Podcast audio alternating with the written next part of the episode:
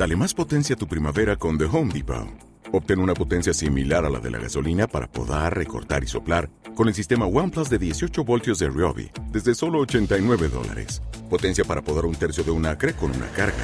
Potencia para recortar el césped que dura hasta dos horas. Y fuerza de soplado de 110 millas por hora. Todo con una batería intercambiable. Llévate el sistema inalámbrico OnePlus de 18 voltios de Ryobi. Solo en The Home Depot. Haces más. Logras más. Estás escuchando Actualiza Retail, el podcast para impulsar la actualización del comercio local, reactivar la economía de las áreas comerciales urbanas y crear ciudades más humanas. Soy Celestino Martínez, director de la consultora Actualiza Retail, y me gustaría darte la bienvenida a este primer episodio. En el episodio de hoy hablaré de la tienda del futuro como tema principal y finalizaré contestando la pregunta de la audiencia que hoy nos plantea qué es eso del retail y por qué no usamos otro término.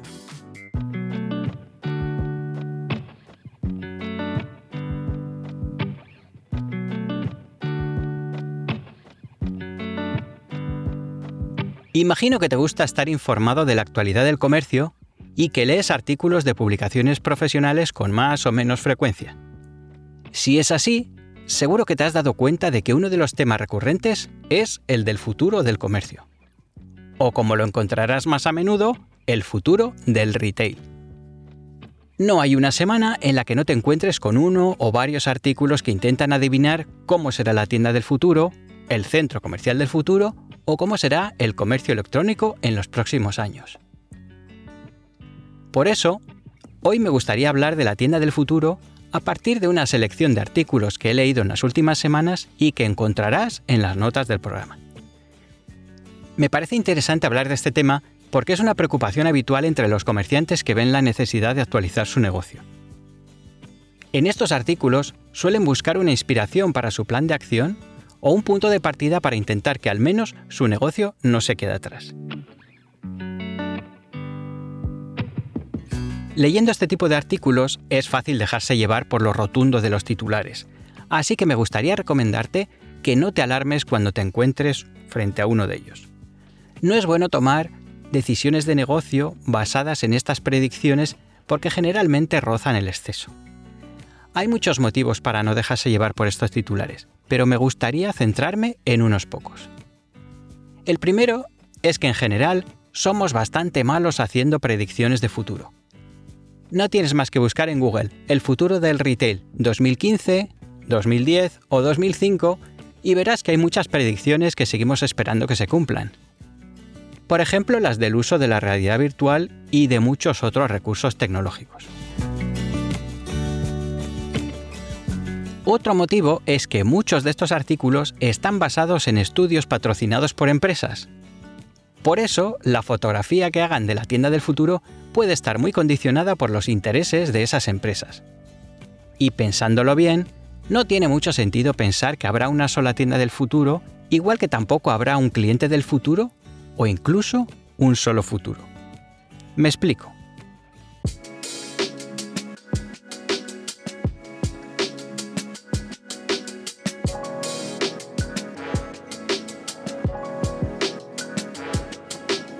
Poco observadores que seamos, habremos comprobado cómo en los últimos años ha aumentado enormemente la variedad de tiendas que hay en las calles de nuestras ciudades. Las hay de todos los tamaños y formatos y no dejan de aparecer nuevos formatos y nuevas propuestas que llegan al consumidor final en forma de tienda. Por ejemplo, muchas oficinas de banco o de suministradoras de servicio se parecen más a una tienda que a las antiguas oficinas. Esto es así hasta el punto de que muchas de estas marcas ya se refieren a estos espacios como tiendas. Cuando digo que no habrá un solo futuro, me refiero a que ciertos modelos de tienda tendrán sentido según en qué lugares y según en qué nivel de desarrollo comercial estén. No será lo mismo una tienda en una gran ciudad que en un pueblo. incluso será distinto en una misma ciudad si está en el centro o en un barrio, y no digamos ya si hablamos de diferencias entre países y continentes. Lo importante para un comerciante es poder determinar cuánto de ese modelo de tienda de futuro tendrá sentido asumir para mejorar la experiencia que ofrece a sus clientes, cómo tendrá que aplicarlo y cuándo tendrá que hacerlo para que su negocio siga siendo competitivo. Es muy peligroso aplicar cambios sin tener en cuenta estos aspectos. A menudo, solo se consigue empeorar la experiencia de compra al añadir inconsistencias. Por ejemplo, sustituir ciertas funciones del vendedor por aplicaciones o dispositivos tecnológicos puede generar fricciones entre los clientes menos tecnológicos. Esta situación la encontramos de manera habitual en la banca. Dicho esto, empezamos con el análisis de los artículos que he seleccionado para el tema de hoy.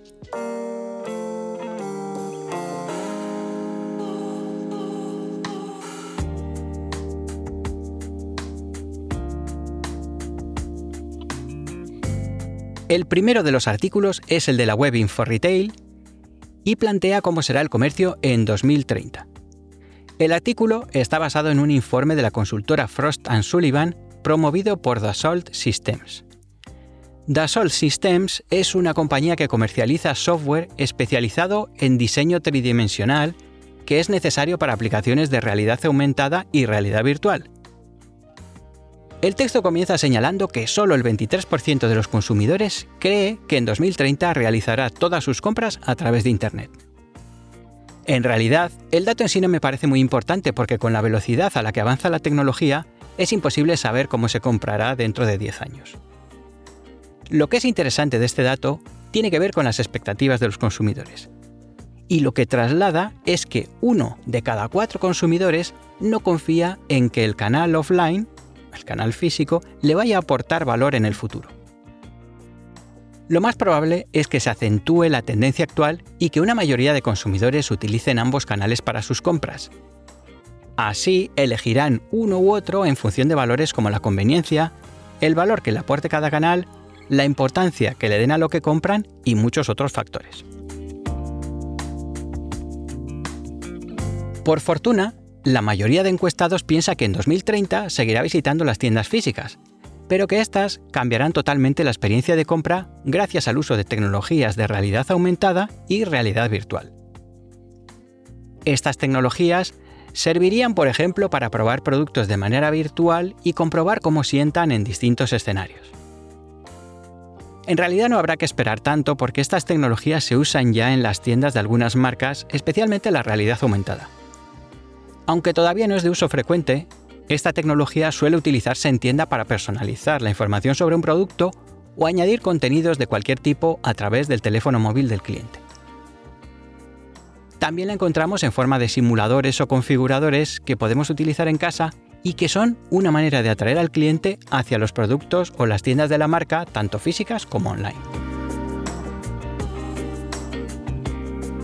Es menos frecuente todavía el uso de la realidad virtual, especialmente en tiendas. Una de las razones es que desarrollar buenos contenidos para realidad virtual es todavía bastante costoso. Y otro de los inconvenientes del uso de la realidad virtual en una tienda es el aislamiento y la vulnerabilidad que supone su uso en un espacio compartido con desconocidos y que puede resultar agobiante.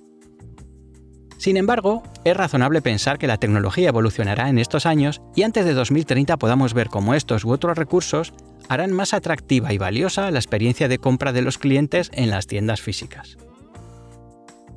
Por ello, más que hablar de tienda de futuro, me gusta hablar de tienda con futuro. Y la clave de su éxito está en la combinación de la experiencia de compra física y digital. Según el artículo de InfoRetail, esta combinación transformaría las tiendas en showrooms que ofrecerán experiencias inmersivas que no estarán disponibles online. Esta tendencia la estamos viendo ya en la actualidad. Muchas marcas están cerrando las tiendas más pequeñas y abriendo tiendas más grandes en las que hay menos espacio para los productos y más espacio para que el cliente se inspire o se relacione con la marca. Por último, el informe del que habla el artículo vaticina que serán robots los que reabastecerán las estanterías y proveerán de productos al cliente. También dice que los pagos se realizarían de manera electrónica con la ayuda de tecnologías de reconocimiento facial. Lo cierto es que en la actualidad ya existen este tipo de pagos. En España todavía están en pruebas, pero en China son muy habituales en muchos tipos de establecimiento. En cuanto al uso de robots, Las primeras pruebas como servicio de atención al cliente no han resultado muy exitosas y los clientes preferían interactuar con personas. Sin embargo, cada vez se utilizan más robots para otras tareas como el control de stocks.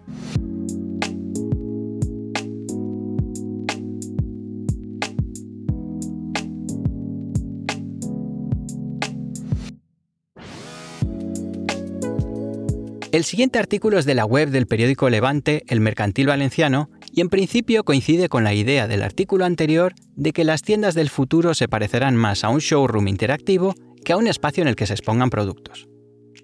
Esta idea parte del supuesto de que se derivan las ventas al entorno online y se dedica el entorno físico al contacto con el producto y el entretenimiento. Esta tendencia en realidad se está dando ya, así que es probable que veamos cómo se generaliza en el futuro. Sin embargo, hay que señalar que esta tendencia es más aplicable para una marca que vende su propio producto que si se es un detallista multimarca. Esto es así porque no se puede rentabilizar un espacio físico dedicado a la promoción y el entretenimiento si no se está seguro de que las ventas se cerrarán en su canal online. Y tampoco hay que perder de vista que es más fácil rentabilizar ese formato de tienda con los márgenes comerciales de un fabricante. Posiblemente volveré sobre este tema en próximos episodios, pero ahora seguimos analizando el artículo. El texto incluye extractos de una entrevista a Javier Lorente, que es CMO de Telefónica On The Spot Services y apunta dos datos interesantes. Primero dice que en la tienda del futuro debe primar tanto la experiencia del cliente como la eficiencia. Después recuerda que es importante conocer quién es nuestro cliente y qué necesita para poder ofrecerle un momento único y personalizado cuando viene a la tienda. Pero ¿por qué son importantes estos dos puntos? De hecho, estos dos puntos son tan importantes para la actualización de un negocio que volveremos a ellos una y otra vez en los próximos episodios. Empezaré por resaltar el segundo punto, que es uno de los pilares de la construcción de una experiencia de cliente. El gran cambio de la estrategia de un negocio enfocado en ofrecer experiencias valiosas a sus clientes es que en ellos el protagonista ya no es el producto, es el cliente. Y una de las maneras en las que cambia la estrategia en este tipo de negocios es que en realidad se enfocan a un estilo de vida. Es decir, que huyen de las segmentaciones clásicas de mercado objetivo que se basan en datos sociodemográficos y que ya no tienen demasiada utilidad.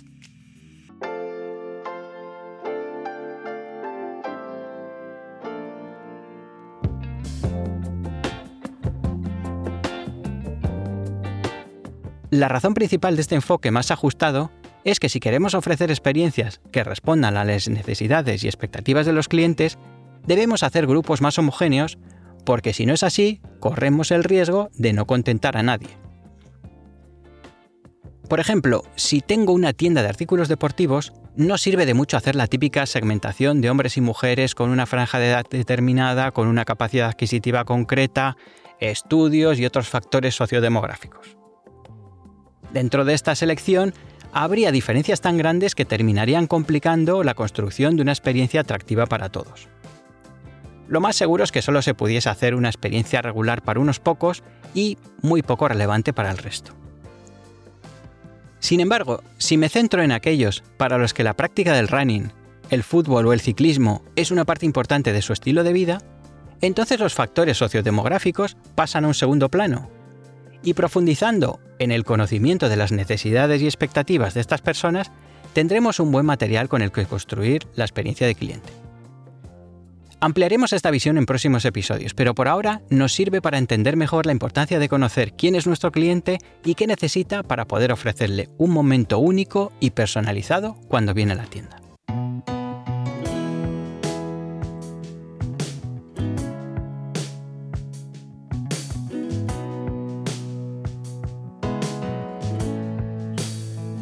Por otro lado, cuando el artículo dice que en la tienda del futuro deben primar tanto la experiencia del cliente como la eficiencia, se está hablando de la necesidad de definir indicadores que nos muestren si la experiencia está consiguiendo los objetivos que se ha marcado.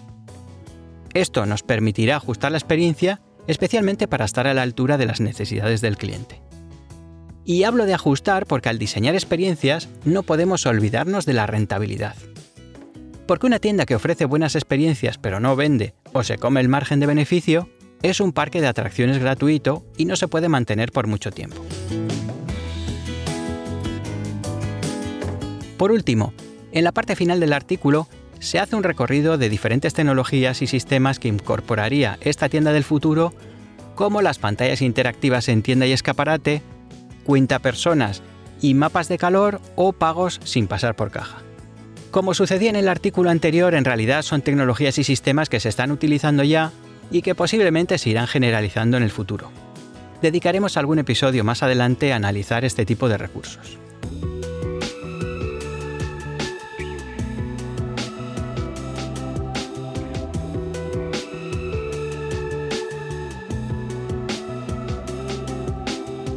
El último de los artículos que quiero comentar hoy es de The Smart City Journal y en el título asegura que la tienda del futuro se centrará en mejorar la experiencia de compra del cliente, algo en lo que coinciden los artículos anteriores. Antes de entrar a detallar cómo serán estas tiendas del futuro, incluyen datos muy interesantes extraídos de dos informes de las consultoras PwC y Forrester. Según estos informes, el porcentaje de personas que acuden a tiendas físicas al menos una vez a la semana ha aumentado del 40 al 48% en los últimos cuatro años.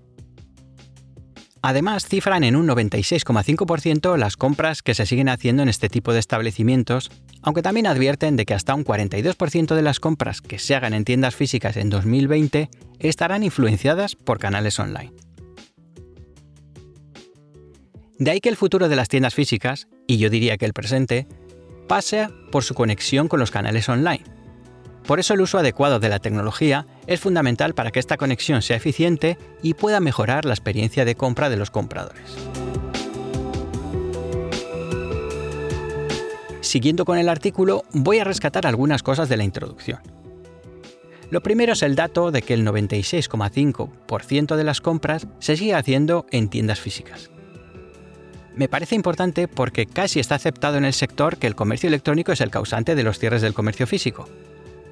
Lo cierto es que el comercio electrónico ha impactado en el comercio físico. También que lo ha hecho especialmente en ciertos sectores. Pero el mayor impacto, a nivel general, no es tanto la facturación que quita a esos comercios, como su papel a la hora de fijar expectativas en los compradores. De hecho, el buscador de información sobre productos ya no es Google, es Amazon. Por eso, los comentarios de Amazon, sus precios y condiciones forman parte de las expectativas de los clientes que deberemos tener en cuenta. Esto no quiere decir que tengamos que mejorarlas o igualarlas, pero al menos debemos conocerlas para decir luego si podemos contrarrestarlas.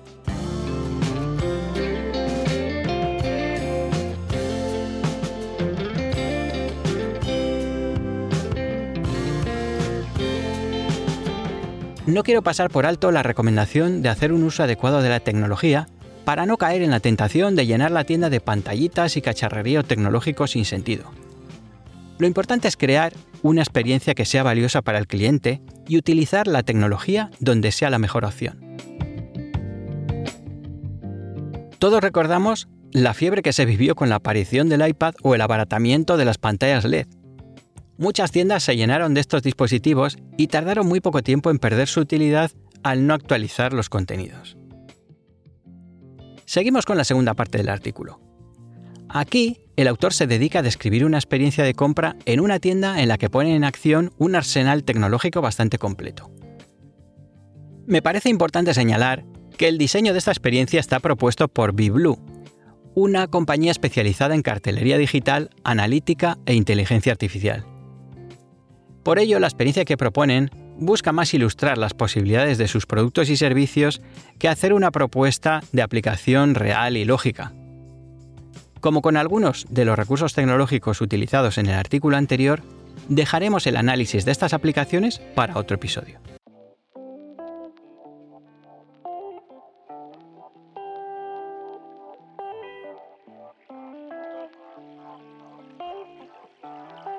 Con esto terminamos el análisis de los artículos sobre la tienda del futuro, pero nos queda contestar la pregunta de la audiencia.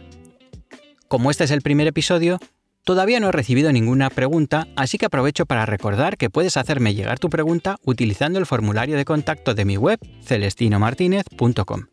No olvides incluir tu nombre, el país desde el que escribes y la información que consideres que puede ayudarte a obtener una respuesta mejor. La pregunta de hoy la he contestado muchas veces y he pensado incluirla porque todavía esta semana me la han vuelto a plantear. En esta ocasión estaba hablando con un antiguo cliente cuando en un momento de la conversación me hizo una pregunta. Oye, ¿qué es eso del retail? ¿Por qué utilizáis ese término? Imagino que tú también te has podido preguntar lo mismo alguna vez y quiero compartir contigo la explicación que le di. Si buscas en Wikipedia la definición de retail, dice lo siguiente. El retail, también venta al detalle o comercio minorista en español, es un sector económico que engloba a las empresas especializadas en la comercialización masiva de productos o servicios uniformes a grandes cantidades de clientes es el sector industrial que entrega productos al consumidor final.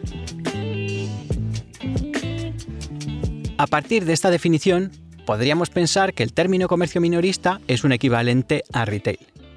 El problema es que cuando hablamos de comercio minorista, resulta fácil pensar en una tienda de moda o en una frutería, pero se quedan fuera otros negocios como un restaurante, una peluquería o una oficina de banca que, como decía anteriormente, se plantean ya como tiendas.